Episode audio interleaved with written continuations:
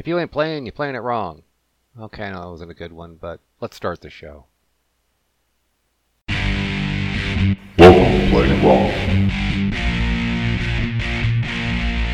Podcast about RPGs, fun, food, more RPGs. Grab your dice, sit back, and get ready to play it wrong. Wow, what can I say? I guess we had some technical issues last episode, but I'll try to make it up in this one.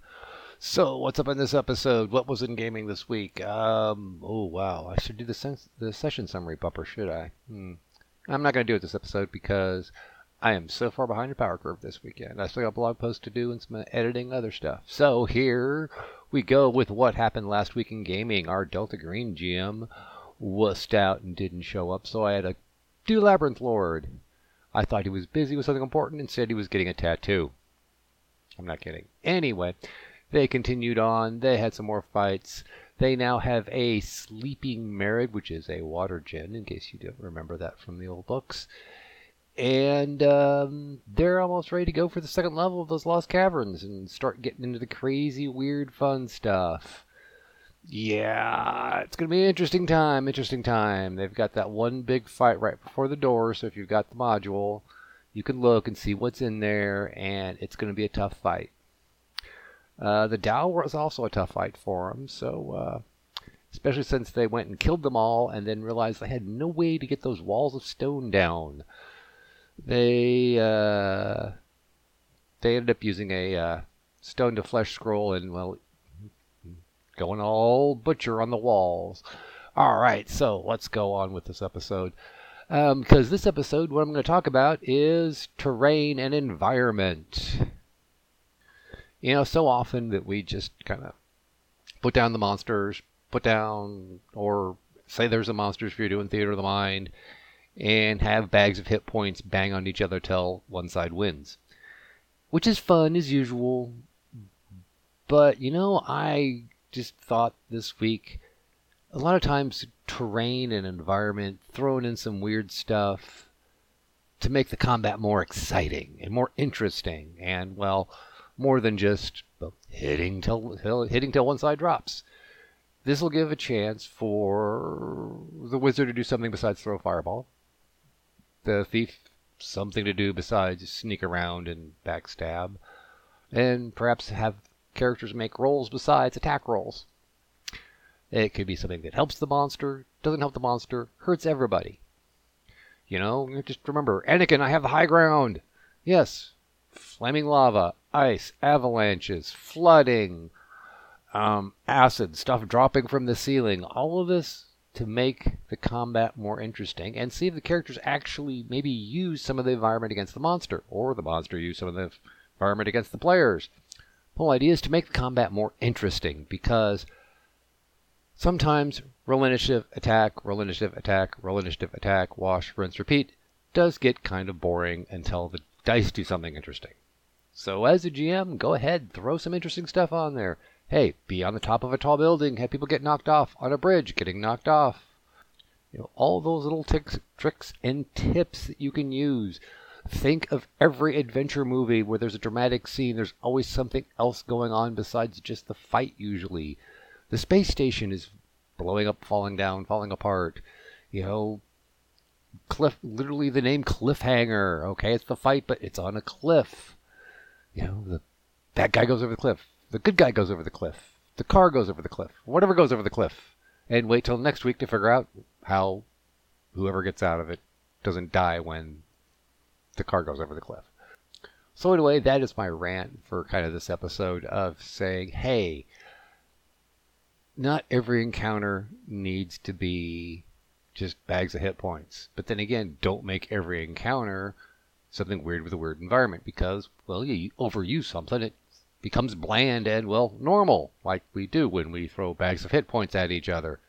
So, there it is. Think about using the environment. Think about creating the environment, adding it. You know what? If you're using a published dungeon, read the box text.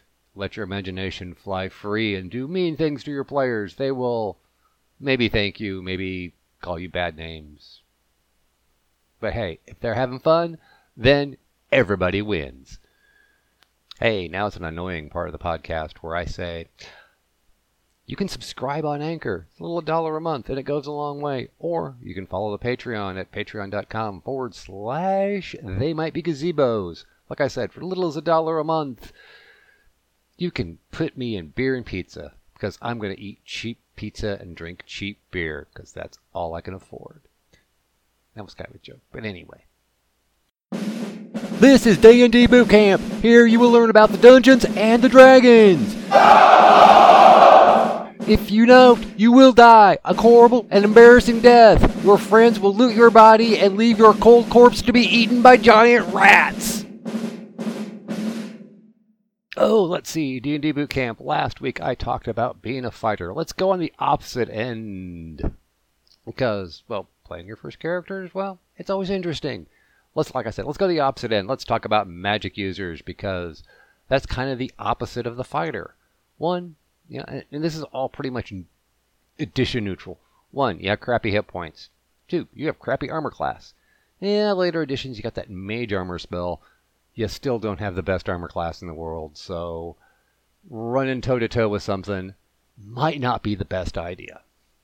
So the main challenge, especially at low levels, is well, resource management. What spells to take and when to cast them. There's lots of arguments about this. Sometimes sleep's the best spell to have in your arsenal. Sometimes magic missile because, well, it's a little bit of damage, but at least it's a sure thing.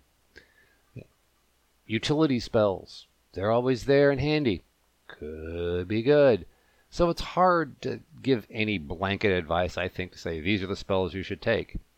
You should know, try to figure out as much as you can about where you're going because, let's face it, if you know you're facing lots of undead, sleep ain't worth a crap. Unless you cast it on your party so the zombies can eat them and you can run away. Which might be a good tactic, which I thought about doing a couple times. No, really, I did. I'm whispering. I don't know why. You know, like I said at the beginning of this rant, the two most important things to think about if you are playing a magic user for the first time is don't get into combat because you're kind of tissue paper. You know, you're you're the the you look at glass cannon and there's a picture of you there because you will get pounded really hard, really fast, really easy. Unlike the fighter whose job is to get pounded on. You are kind of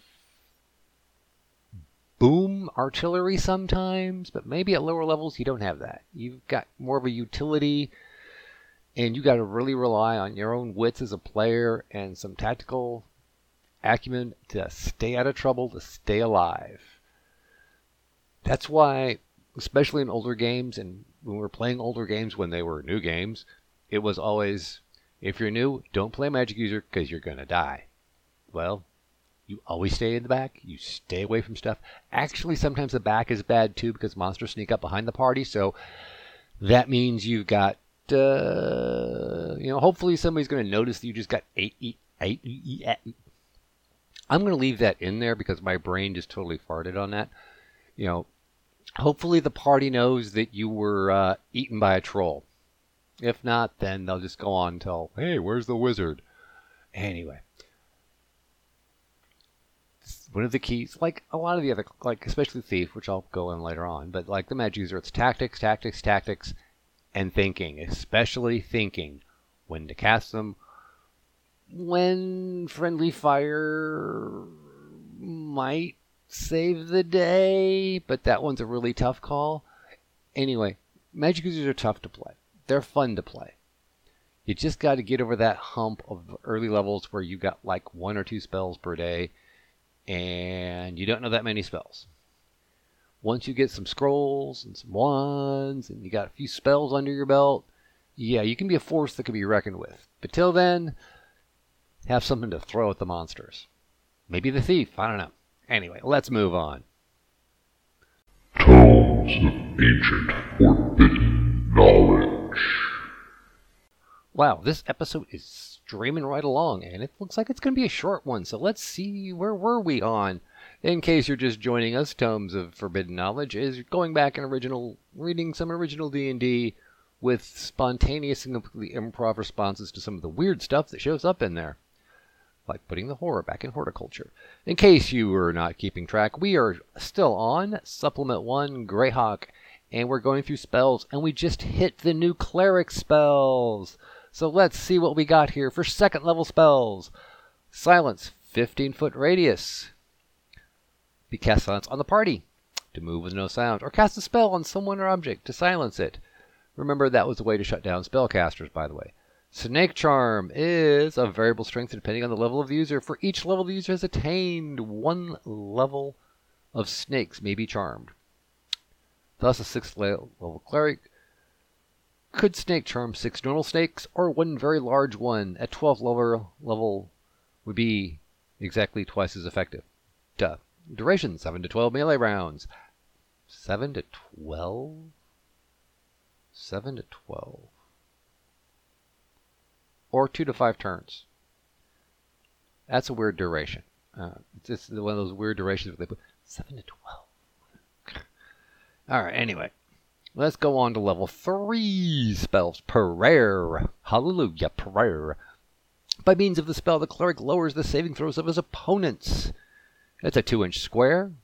That's 20 feet, remember. It lowers the saving throw of those within the area by 5%, 1 point, plus 5% for every 10 levels the cleric has attained, i.e., 11th level cleric is a minus 2 or minus 10%. I don't know why they're using percentages when none of the saving throws use percentages. I have no idea.